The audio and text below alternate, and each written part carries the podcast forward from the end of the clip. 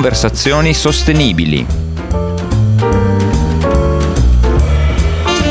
Buongiorno, buongiorno a tutti. Oggi, cari amici e cari amiche, siamo in compagnia di un ospite con l'apostrofo veramente eh, di cui sono veramente contento e orgoglioso perché è con noi Vera Gheno. Ciao Vera, come stai? Ciao, bene. Eh, ovviamente è appena arrivato anche il mio gatto, quindi che vuoi? poi saremo, saremo, in due a parlare. Uh, ok, no, il mio gatto da diretta, chi mi segue lo conosce, si chiama Proxy e ha una specie di sensore per le dirette. Quindi ah, una specie quando di, fa, cioè, sì, sì, casa, per le registrazioni. Sì, di sì, casalino. Viene a controllarmi effettivamente, sì. Comunque, ecco, okay, allora. ogni tanto sentirete anche lui. che sicuramente di linguistica ne sa molto più di noi. Allora, ehm, per i pochi che non sapessero chi è Veragheno, dico due paroline veloci, quindi sociolinguista o anche social linguista specializzata nella, in comunicazione wow. digitale e eh, poi fa anche la traduttrice, scrive libri, è una divulgatrice, insomma di cose eh, ne fa parecchie. Allora, la prima cosa che volevo chiederti e, e dirti è che passerei questa mezz'ora eh, in tua compagnia parlando dello schwa. no, scherzo. Vabbè, pazienza, Proxy, digli qualcosa. Ah, no, okay. senti, allora la prima cosa è questa, partiamo dai, dai social che sono poi una parte importante anche della, della tua vita. Ehm, leggendo un po' e guardando alcuni, alcuni, contributi che ci sono in rete rispetto alle tue conferenze, eh, un tasto su cui scrivi molto e parli molto è quello della consapevolezza nell'uso delle parole, insomma, perché le parole sono eh, importanti, ci identificano. Ehm, la mia sensazione è che di questa consapevolezza però in giro non ce ne sia tantissima. Dal tuo punto di vista eh, è così? Hai, l'hai vista crescere, l'hai vista cambiare? Ehm, che, cosa, che cosa pensi? Allora, io penso che la prima cosa che è davvero cambiata tanto è la quantità di persone che ha accesso alla rete. Io, questo io lo ribadisco sempre perché è importante, um, come si può dire, fare, fare, questa piccola rivoluzione interna e capire che eh, ovviamente nel momento in cui um, a tutte le persone o a quasi viene data la possibilità di avere un megafono, ma non si spiega come usare quel megafono, eh, che la, apparentemente la qualità media della comunicazione pubblica cali, eh, beh, è ovvio. È esattamente la stessa cosa che succede quando una lingua da lingua letteraria diventa lingua dell'uso comune, ossia ti sto dicendo quello che è successo all'italiano negli ultimi 60 anni, no? È stato immobile per tutti i secoli precedenti, usato praticamente solo come lingua letteraria, nel momento in cui è diventato la lingua degli italiani ha iniziato a subire una serie di cambiamenti, eh, come dire, una, una, una forza di cambiamento impressagli da noi, noi parlanti. Ecco, quando noi ci approcciamo alla comunicazione social, eh, dobbiamo tenere presente che nessuno ha insegnato alle persone a stare sui social. Quindi ci sono eh, dei, cioè, c'è, una prima, c'è un'elite di persone, se vogliamo chiamarla così, che ha avuto la fortuna per qualche, eh, come si può dire, caso della vita di trovarsi online nel momento in cui l'online era ancora una cosa di nicchia. Quindi ti sto parlando de, dalla seconda metà degli anni 90 in poi. Uh-huh. Ecco, quelli, so, quelli sono un po' i dinosauri della rete, ma sono anche quelli che molto probabilmente vi si sentono più a, suo, a proprio agio perché ci sono cresciuti dentro. E in quei dinosauri ci sono anch'io. No? Io l'anno scorso ho festeggiato il quarto di secolo sui social, cioè ci stavo quando ancora non si chiamavano social. Se io guardo a tutti quelli arrivati dopo, sia i cosiddetti nativi digitali, sia i cosiddetti, um, io li chiamo disagiati digitali, che sono quelli già di una certa età che sono arrivati tardivamente sui social. Ecco che queste persone mostrino dei disagi e dei disagi che vengono fuori soprattutto a livello linguistico, mi pare naturale, quindi non è una cosa che mi sconvolge. Uh, mi sconvolge molto di più che a livello di comunicazione pubblica di, di, di, dire, di alto bordo, quindi politica, eh, no? persone che lo fanno di mestiere, nel corso del tempo siano state sdoganate delle espressioni decisamente sopra le righe, eh, maleducate direi quasi, eh, perché il pesce puzza sempre dalla testa. Cioè, quindi se io sento la gente che si ammazza a parole in tv nella tribuna politica, perché io poi sul mio Facebook dovrei, dovrei stare più attento? Cioè, mm-hmm. una cosa su cui si riflette troppo poco è l'esempio che ci danno i personaggi famosi. E molto spesso questo esempio è un esempio di sopraffazione verbale e quindi è ovvio che poi lo replichiamo no, nel nostro piccolo. Ok, ma tu ne fai più un, cioè, ne fai un discorso molto legato ai social o comunque la poca consapevolezza, la poca padronanza dei, del lessico, delle, delle forme è ehm, cioè diffusa poi anche in, in, tutti i campi in cui si fa comunicazione. Eh, sai, sui social la vediamo particolarmente perché, perché ce l'abbiamo tanto davanti al naso, molto di più, no? In un certo mm-hmm. senso. Poi la questione è abbastanza diffusa, ma io non dico neanche che sia automaticamente frutto di ignoranza.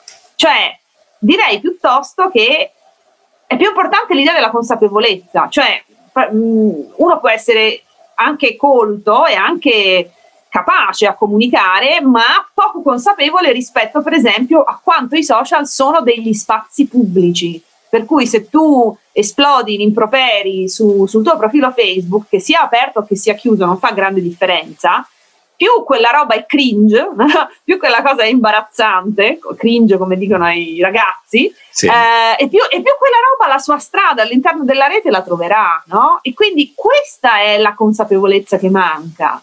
E le persone spesso si comportano, soprattutto sui propri social, come se fossero ancora nel, nel, salotto di casa propria, quello che io chiamo in qualche libro effetto Tinello. No? Tinello cioè, sì. il, prob- il, problema maggiore è l'errore di contesto, perché ognuno di noi nella sua vita eh, ha idee sbagliate, eh, impresentabili, brutte, eh, può avere il momento in cui diventa per un attimo anche qualcosofobo, no? perché gli è successo qualcosa e quindi c'è un momento, no?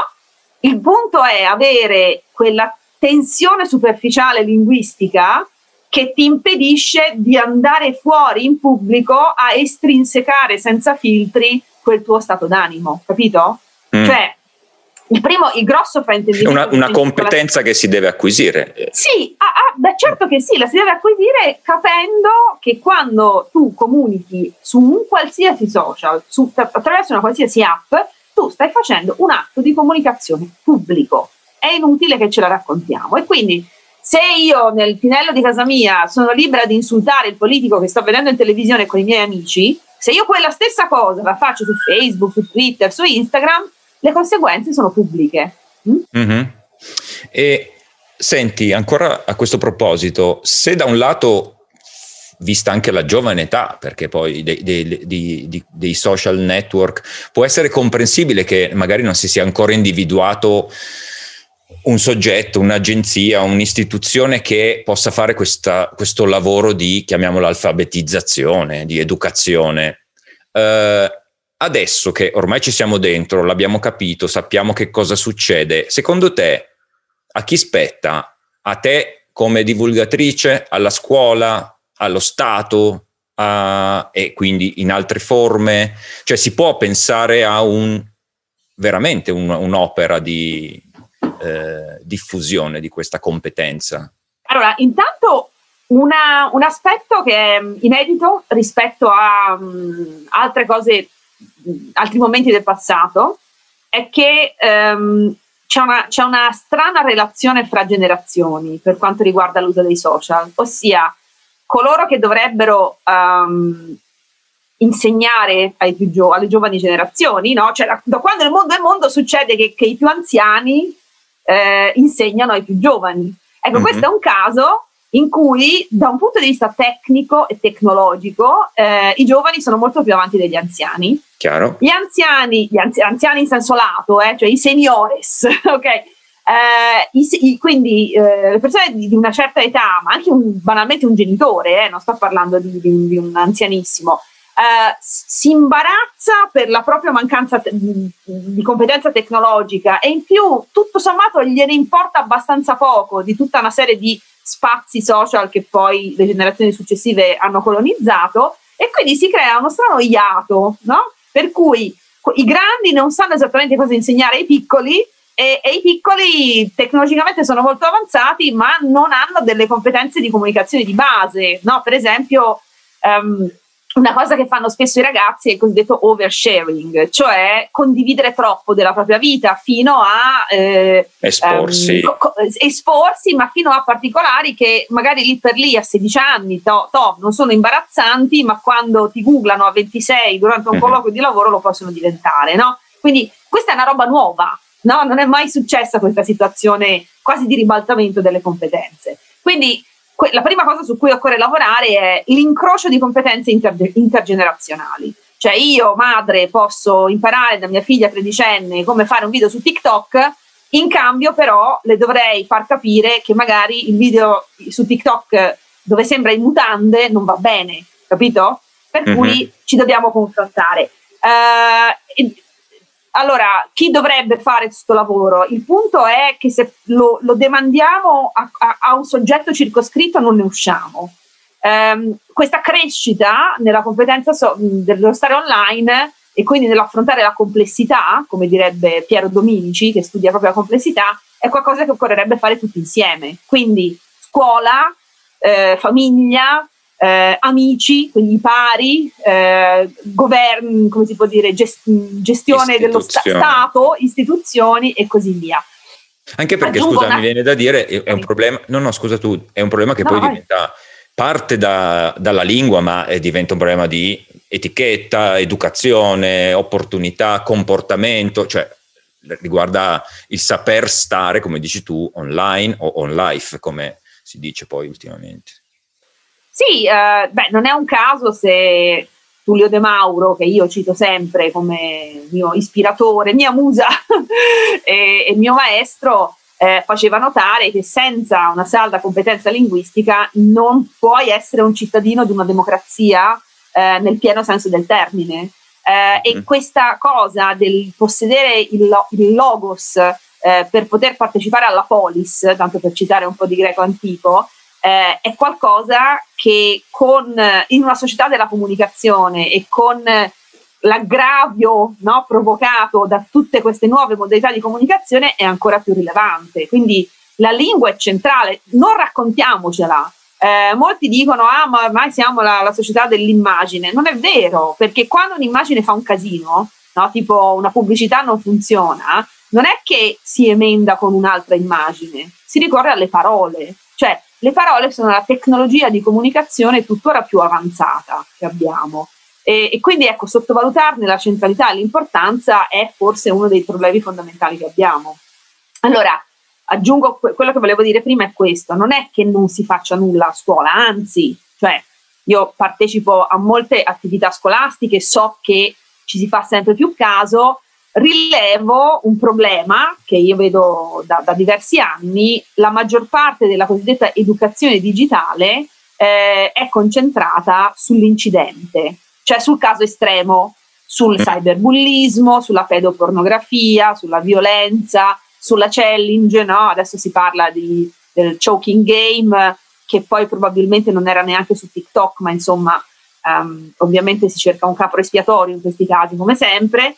Eh, e in realtà una cosa che viene fatta molto meno è come fare a stare online felicemente, come vivere felici e connessi. Cioè il resto del, l'altro 99% del tempo eh, rispetto agli episodi, gli incidenti o la... Ah sì, per, per, esempio, cioè io ho fatto un esperimento in classe, sono stata in 77 classi appena prima del primo lockdown. Uh, e ovviamente loro vedevano arrivare l'esperta di comunicazione eh, e gli chiedevo ragazzi eh, sapete cosa faremo nelle prossime due ore? Parleremo di cyberbullismo. Ecco, cioè, guardate, no, non parliamo di cyberbullismo, perché tanto so che sapete cos'è il cyberbullismo, parliamo di un'altra cosa. Che cosa fate di bello online? Ecco, la cosa buffa è che di più di so, mille studenti o quanti ne ho visti, eh, la maggior parte rimaneva stupefatta da questa domanda perché candidamente mi diceva non ce l'hanno mai chiesto. Cioè, né i genitori né in classe nessuno aveva mai chiesto ma di bello cosa fate? Era tutto un attenzione all'orco, attenzione a non bullizzare, a non essere bullizzati, attenzione a non mettere foto di nudo. E poi c'è questo gigantesco buco nero che è ma eh, farete qualcosa di divertente online se ci passate tutto questo tempo? Cioè, bisogna un po' anche, secondo me, coltivare la cultura dell'ascolto reciproco. Io uh-huh. mi sono confrontata con tantissimi genitori che mi dicevano eh, mio figlio non fa neanche 500 metri da solo perché sa lì fuori i pericoli e quando è chiuso in camera e sta su, sui social, ah boh, beh, però almeno in camera non gli può succedere nulla. Eh, insomma, c'è un problema qui. Eh. Certo. Senti, ti chiedo ancora un'ultima cosa in, in, relativa a questo, a questo tema. Um, che opinione hai tu invece rispetto ai ruoli, ai doveri delle piattaforme? Mi interessa sapere se secondo te a loro spetta qualcosa o sono come si dice, una piattaforma e poi eh, eh, l'uso che ne fanno i, i, gli utenti eh, è, fa parte della responsabilità dei singoli. Eh, allora, qualche forma di gestione ci deve essere per mm-hmm. la, l'importanza nelle nostre vite che hanno assunto le piattaforme Uh, pensare che siano neutre, completamente neutre, è, è, aleatorio. Del resto è come pensare che una città in cui si vive sia neutra, no? Cioè anche la città in cui si vive ha delle regole, anche senza andare sul poliziesco. Uh, casomai il problema è un altro.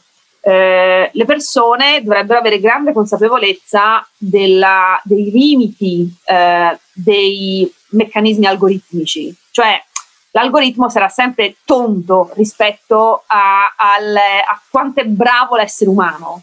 Bravo in tutti i sensi, mm, puoi bloccare tutte le parole vietate, le parole eh, che producono ostilità del caso, ma noi esseri umani siamo bravissimi a offenderci in punta di fioretto usando solo parole bellissime. Cioè, mm. signorina, per esempio, può essere molto offensivo quando usato in un contesto professionale. O giovane, no? Quando a un convegno di studiosi qualcuno viene appellato come giovane studioso, di solito non è un complimento, eh, vuol dire ancora, cioè, stai al tuo posto.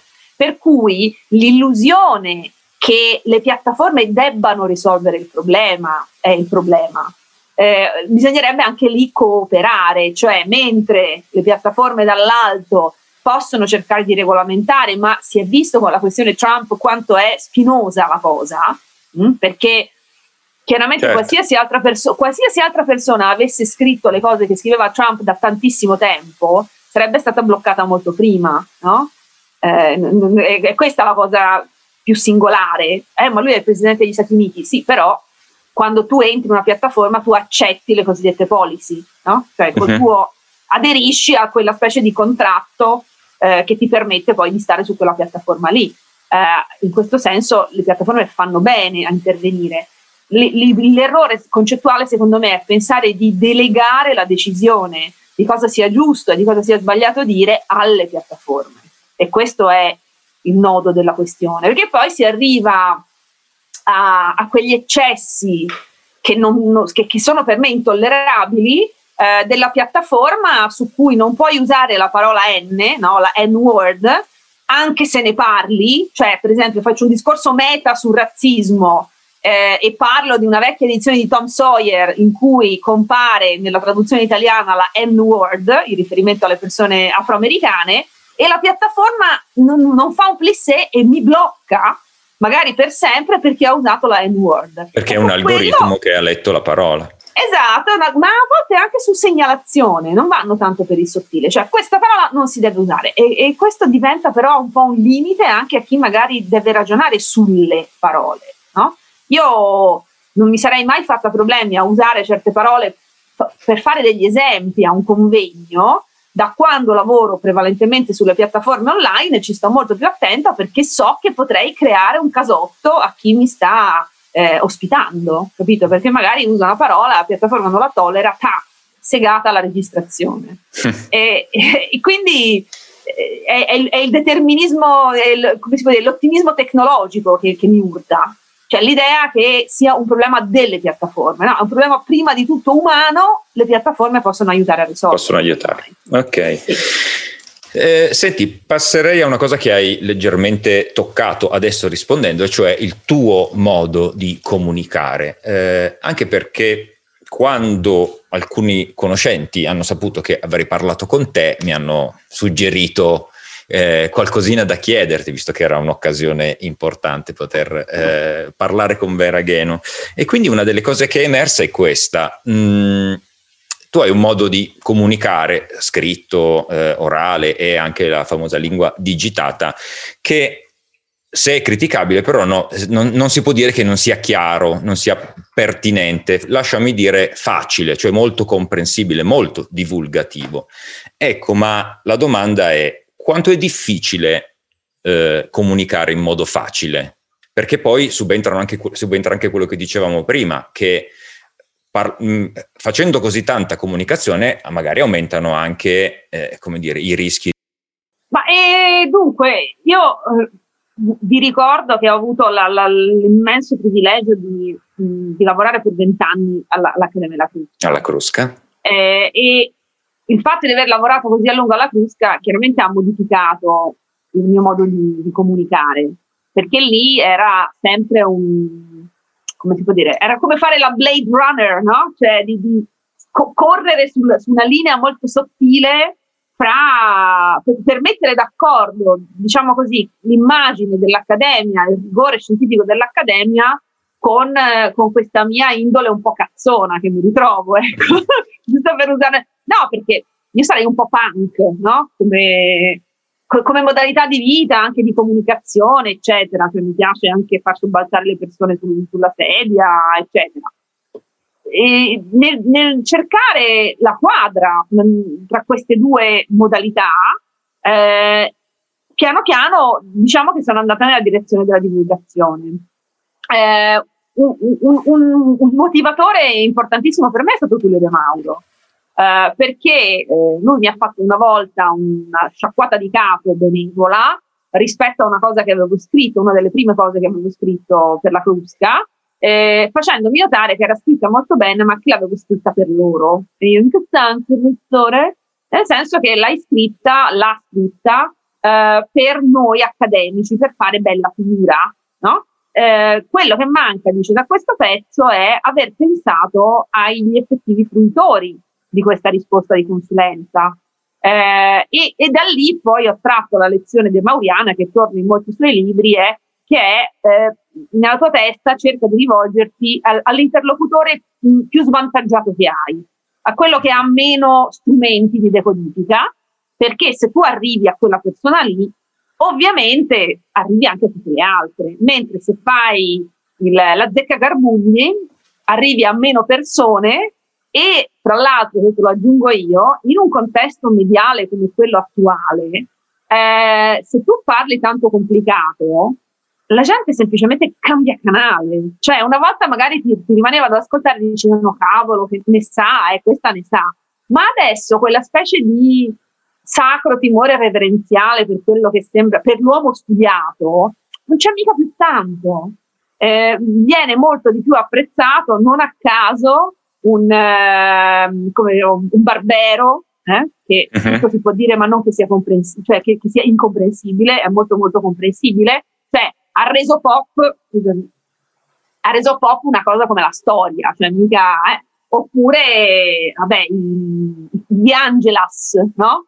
Eh, Piero, Piero, e Alberto Angela, anche loro vanno fortissimi, molto di più di magari persone anche più competenti, non dico di no, ma un po' lontani.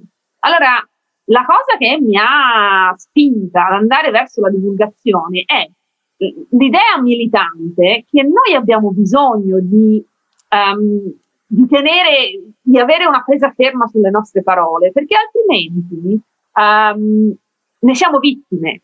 Cioè, invece di usare le parole, veniamo usati dalle parole. E questo, in uno Stato che si vorrebbe definire democratico, è grave. Cioè, c'è qualcosa di molto politico nel, nell'operazione che sto tentando di fare io come molti altri, che è ragazzi, riprendiamoci le parole perché abbiamo bisogno delle parole per gestire la democrazia. se no non è più democrazia, se no siamo il grade, ecco, un po' questa l'idea. Ti chiedo un'altra cosa, um, sempre a proposito della, diciamo, della, della competenza linguistica, della correttezza. Tra le varie cose che faccio, io, io sono un redattore editoriale, quindi eh, ovviamente oltre al lavoro sul lessico, i contenuti, la mia parte preponderante di lavoro riguarda la forma, riguarda il, eh, che, che, le cose abbiano il posto giusto, il carattere giusto, il font, la misura. E questo è anche, come dire, il bello di quel lavoro, l'estetica di una pagina. Eh, come, pos- come possiamo trasmettere a chi non ha questo tipo di sensibilità perché non fa questo lavoro, perché non l'ha mai, non l'ha mai eh, ehm, curata, il, eh, il fatto che è importante anche l'estetica. Dove sta l'importanza di quella, di quella forma? Ma, eh, mi piace sempre citare David Foster Wallace, che in un bellissimo saggio eh, in cui parla di prescrittivismo e descrittivismo dice eh, noi dovremmo parlare e scrivere mh, secondo le regole della norma, non perché ci viene imposto, ma perché ha una forma di cortesia nei confronti del prossimo. Un testo redatto bene, che si discosta il meno possibile dalle attese no? di, chi, di chi ci legge di chi ci ascolta, è più comprensibile che un testo che invece in qualche modo vira rispetto alla norma. Cioè, e questo però ovviamente va contestualizzato a seconda delle situazioni. Ad esempio, se io devo dare un divieto un, un fare un annuncio veloce, dare un divieto netto, eh, è, è, molto meglio usare la forma diretta che non un passivo. Mm? E, mm-hmm. e, mhm. questo, per esempio, in molte istruzioni pubbliche non viene considerato. Il passivo, la forma passiva o la forma impersonale richiedono qualche momento di decodifica in più. Mm? Eh, basta ascoltare gli annunci pubblici nelle stazioni, nelle stazioni dei treni, dei, dei, dei, all'aeroporto, eccetera, e sentire la grande differenza tra la versione inglese, che è fatta bene, e la versione italiana. Cioè, l'inglese da questo punto di vista è meno barocco, no? Mi viene sempre in mente il caso di Mind the Gap. Mm-hmm. Eh, no? Cioè, stare attenti al, al, buco fra la pensione. È un imperativo e... quasi, no? Sì, sì, mind the gap, sì. Eh. Attenzione, attenzione Fa, al, Fai al attenzione, no? occhio. Esatto. Eh, la, la, versione italiana è tipo i signori passeggeri sono pregati di prestare attenzione. Il messaggio alla fine arriva, ma hai stressato molto di più il cervello delle persone che ti stanno ascoltando. Mm? E questa è un po', devo dire, una malattia italiana. Allora, um, attenersi a, alla norma, a parte una forma di cortesia, rende tutto più facile, eh, solo che eh, bisogna un po' sfatare il mito che esista una sola norma, capito? Ora, se tu ti occupi di un testo stampato, eh, è ovvio che per un testo stampato eh, spazi prima le, dopo le virgole o prima delle virgole, scusami, o, o, che ne so, gli accenti sbagliati diventano importantissimi, perché quello è un testo masticato, no? che poi ha una sua lunghissima vita eh, per iscritto. Eh, non ti puoi arrabbiare allo stesso modo se quell'errore viene fatto in una chat, per esempio, perché stai trasbordando, no? stai portando la tua norma eh, da, da, libro in un contesto dove invece la gente sbraca, cioè scrive eh, fondamentalmente sì. come parla. No? So. Quindi io invito sempre tutti a ricordarsi, uno, il contesto, no? per cui un, un errore su un cartellone pubblicitario fa arrabbiare anche me un errore in un gruppo di persone magari di una certa età e che non sono molto aduse alla lettura o alla scrittura, no, interlocutori, quindi chi sono i miei interlocutori? Cioè, se, sto parlando con la vecchierella che ha fatto la terza elementare, ma è ovvio che non mi posso arrabbiare se sbaglio il congiuntivo, no? Se mm. lo fa un, un, un rappresentante politico, allora mi dà fastidio, no? Perché ovviamente ha una visibilità diversa. E poi l'ultima cosa è eh, è molto utile avere ben chiare le intenzioni comunicative, cioè o del testo o di noi stessi. A che cosa serve questo testo? È adatto al suo scopo oppure no? E allora, per esempio, mi ricordo un cartello che era appeso per una strada di Firenze, non mi ricordo in qualche, quale libro l'ho raccontato, eh, che eh, recitava così. Eh, allora, I signori cittadini sono pregati di conferire le deiezioni canine eh, all'apposito contenitore, a conferire le deiezioni canine. Ma santa polenta, ma quanta gente non lo capirà mai? Che cosa sono le deiezioni canine? E farai molte più multe e quindi guadagnerai molto di più. Esattamente, quindi ehm, primo questo, cioè comunicare in maniera consona al contesto, all'interlocutore e alle intenzioni comunicative ti rende la vita più gioiosa. Questa è la verità. Cioè meno fraintendimenti, meno gastrite, eh, più pace. Dico altre due cose. Uno, se tu non hai un pensiero degno di essere comunicato, lo puoi infiorettare finché vuoi, ma eh, sempre roba di bassa lega rimane. Se tu hai un bel pensiero e non ne curi la forma, è un po' come mettersi un bel vestito senza stirarlo. Mm? Cioè, mm. è un peccato. Dagli una stiratina prima, perché così è ottimale. Eh, come si fa a imparare? Allora, ascoltando e leggendo, ascoltando gli altri e, e, e, succhiando la linfa linguistica del mondo che ci circonda, perché il nostro mondo è pieno di parole tutto attorno a noi e che di solito non le vediamo. Siamo tutti concentrati a leggiamo o non leggiamo libri. Al di là dei libri c'è un mondo di parole di fuori che eh, bisognerebbe recuperare. È il famoso learning by doing, cioè più che leggere su come si impara a comunicare bene, bisogna iniziare. E poi è come come quando si inizia a guidare la macchina, che all'inizio è tutto un po' rigido, no? E poi dopo diventi, eh, diventi un pilota di Formula 1 non proprio, ma eh, insomma, migliori le tue capacità anche per strada. Bisogna farlo, ecco. Ottimo, grazie. Senti, passerei all'ultima parte della nostra conversazione sì. di, di, cui ti accennavo, cioè dedicata alla sostenibilità, all'ambiente.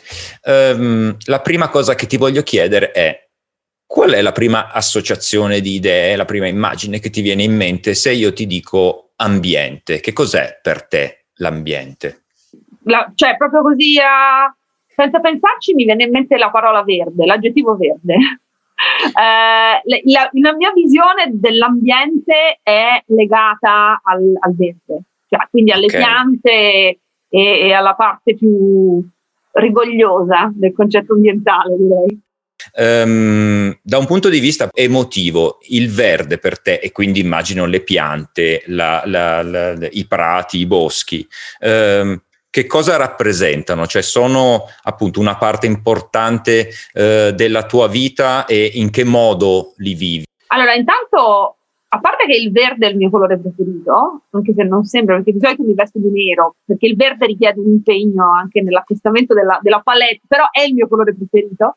Um, il verde è la parte, è la prima, prima, cosa che mi viene in mente se, se penso all'ambiente, la più bella e anche quella più dolorosamente, mh, come si può dire, la, la, la, cui, la, cui, corruzione è sotto gli occhi di tutti, no? Per cui io sono capacissima di star male se vedo l'alberello appena piantato che qualcuno è andato a spezzare, cioè potrei menare la gente per queste cose, no? Perché ho questa eh, so Un, che noi un'empatia quasi con sì, cioè so che noi dipendiamo da, dal nostro verde e eh, giudico gravissimo che, che questa cosa non, non, sia più sentita um, e che poi si riverbera su tutto, no? Cioè non solo l'attenzione nei confronti del verde in quanto tale, ma ovviamente del vivere in maniera per quanto possibile verde. Premesso che eh, non sono, oh, oh, come dire, ho peccato tanto, no? E sono una peccatrice dal punto di vista ambientale eh, e non riesco a, mh, mm, come dire, vivere come forse vorrei vivere in tutto e per tutto, però nel mio piccolo io cerco di minimizzare ecco, la, mia, la mia mhm. impronta, la mia impronta sul, sull'ambiente. Eh, la, per quanto riguarda proprio la gestione del mio verde, io vivo in una casa in cui sono, sto guardando intorno perché sono piena di piante. Sono, qui non si vede nell'inquadratura, ma ma tutta, cioè per esempio, ecco, qui io sono sotto un, un albero praticamente che è un, ibisco, che è un ibisco sì, che, che, praticamente occupa tre quarti del, del, salotto, quindi la mia casa è piena di verde, io sto in mezzo al verde anche sto in città, il verde per me è essenziale, il verde uh-huh. è ricaricarsi, è ossigeno, è bellezza, eh, sono piena di tatuaggi di foglie, quindi Uh, ok. Sì, è una cosa molto importante per me. Ecco. Bene, senti, e mi ricollego a, questo, a questa cosa che hai detto, cioè che mh, mm, come tutti noi, eh, o perlomeno come la maggior parte di noi, siamo, eh, siamo stati, siamo e continueremo a essere in qualche modo debitori verso eh, l'ambiente che ci circonda e, eh, e si potrebbe sempre fare qualcosa di meglio. Quindi quello che ti chiedo adesso e che ti invito a fare è, c'è qualcosa di piccolo, concreto, eh, sul quale ti piacerebbe impegnarti per un tempo che scegli tu, che possono essere cinque giorni, una settimana, un mese, nei confronti di un aspetto dell'ambiente che ti, che ti, sta a cuore, che possono essere, non lo so, appunto le piante, i boschi, i prati, quello che, quello che vuoi, e, eh, e che mm, come dire, in qualche modo modifica un aspetto del tuo comportamento quotidiano per andare in questa direzione? Allora, una cosa l'ho fatta eh, in preparazione, diciamo così, a questo incontro, ah. eh, che è stata, sì, beh, ho, ho, cercato, perché ho, allora, delle cose le faccio, no? per esempio io faccio guerriglia gardening, curo tutte le, le piante del, del palazzo, siamo un palazzo di 90 famiglie, sono l'unica che cura le fioriere, no? Eh, e, e, pulisco il giardino, ogni settimana scendo col saccone. E, Visto che già normalmente ti annoi parecchio di giorno. Esatto, beh, queste, queste sono le cose che io faccio per la comunità, e ma le faccio di solito. Um, avevo pensato a due cose rispetto alla sfida che tu mi hai lanciato. Sì. Una, cer- cercare di vivere per una settimana eh, con meno imballaggi, perché eh, essendo io madre single con una figlia adolescente, Uh, la cosa che riesco a gestire meno eh, è proprio il, il, sacco degli imballaggi, no? tutte le plastiche, gli involucri eh, e quindi questa sarebbe la cosa che vorrei provare a fare e che ancora non ho fatto. Okay. Eh, cioè fare una, fare una spesa eh, che abbia un residuo di plastiche minore di, uh-huh. quello, del, di quello che ho adesso. La cosa che invece ho già fatto è stata abbassare il riscaldamento. Eh, ah. Io eh, ho, ho, detto, io vengo da case sempre molto calde, perché in Ungheria, sono nata in Ungheria, in Ungheria abbiamo l'abitudine di tenere la, la temperatura a 23-24 gradi, una roba assurda. Eh, allora, qui non sono mai arrivata a tanto, però per dire che sono abituata al caldo in casa, eh, la sto tenendo più o meno due gradi meno del solito. Eh, e ho visto che va benissimo. Cioè, che era un'abitudine. Sì, sì, sì, è una specie di dieta del, della temperatura, ma sta funzionando. Ecco, questa, questa è la cosa che ho già fatto. E invece ah, quella okay. degli involucri la vorrei fare. Eh, cioè, tu hai un'idea più o meno del numero di, per esempio, imballaggi di plastica che fate, che fai, che fate tu e tua figlia in un mese? Tipo una alla settimana o di più? Io direi un sacco condominiale a settimana. Perché tanto per darci una misura eh, verificabile, no? renderlo concreto. Sì, sì, sì. Eh, forse quello che ti proporrei è, tenendo questa, questa media come base, in un mese più o meno ne fate quattro e magari possiamo vedere se nel giro di un mese riuscite con una spesa un po' più eh, mirata, oculata, mhm. oculata eh, andiamo a contare quanti, quanti, ne producete, così vediamo se eh, la sfida ha avuto successo. Sì. Sì, perché è la cosa che mi irrita di più, cioè, eh, perché dipende solo in parte da me, no? Poi plastica dentro plastica dentro plastica, no? Esatto. Per cui esatto. le cose monoporzione. Uh, un... Una cosa che racconto ogni tanto che mi fa molto ridere è ho visto cioè, due banane già sbucciate dentro la plastica da vendere perché insomma vuoi fare lo sforzo di togliere la Guarda, mi dicevano, mi dicevano che in alcuni casi eh, è pensato anche per le persone con disabilità. Questo, eh, cioè che alcuni di, queste, di, questi sbucciamenti e cose così sono fatti per venire incontro all'anziano che non ha più l'abilità. Però mi sembra, cioè mm. non lo so, poss- possibile? Cioè, no, mi, mi, sono come dire, interrogata anche com'è possibile che ci siano certe cose già plastificate. Diciamo che fanno anche la loro figura, no? Cioè è bello vedere tutta la roba be- perfettina, così, però poi guardo questo saccone di, di roba di plastica e mi, mi si stringe il cuore. E anche cioè, perché purtroppo il, la coscienza non ce la possiamo neanche pulire pensando che verrà riciclata, perché la percentuale della plastica utile a essere riciclata è molto molto bassa e quindi poi va bene, va a finire dove sappiamo che va a finire. Bene, ok, allora su, se sei d'accordo io farei che rivederci fra un mesetto, facciamo un'altra mm-hmm. breve chiacchierata di una mezz'oretta in sì. cui magari parliamo ancora di qualcosa e vediamo com'è andata questa tua, questa tua sfida. Immagino in, coinvolgerai anche tua figlia, visto che poi vive con te. Per e, forza di cose. e, e facciamo poi ancora due chiacchiere. Sì, va bene. Ok, senti, per ora io ti ringrazio tantissimo, sei stata piacevole, gentile, interessante e come, come sempre e ci risentiamoci eh, fra un mesetto per una, una, seconda puntata. Per gli aggiornamenti, va bene. Per gli aggiornamenti. Okay. Grazie mille Vera, a presto, buona Grazie. giornata.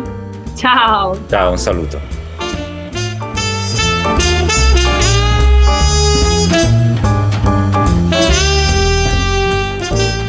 Conversazioni Sostenibili vi dà appuntamento al prossimo episodio e non dimenticate di iscrivervi al podcast.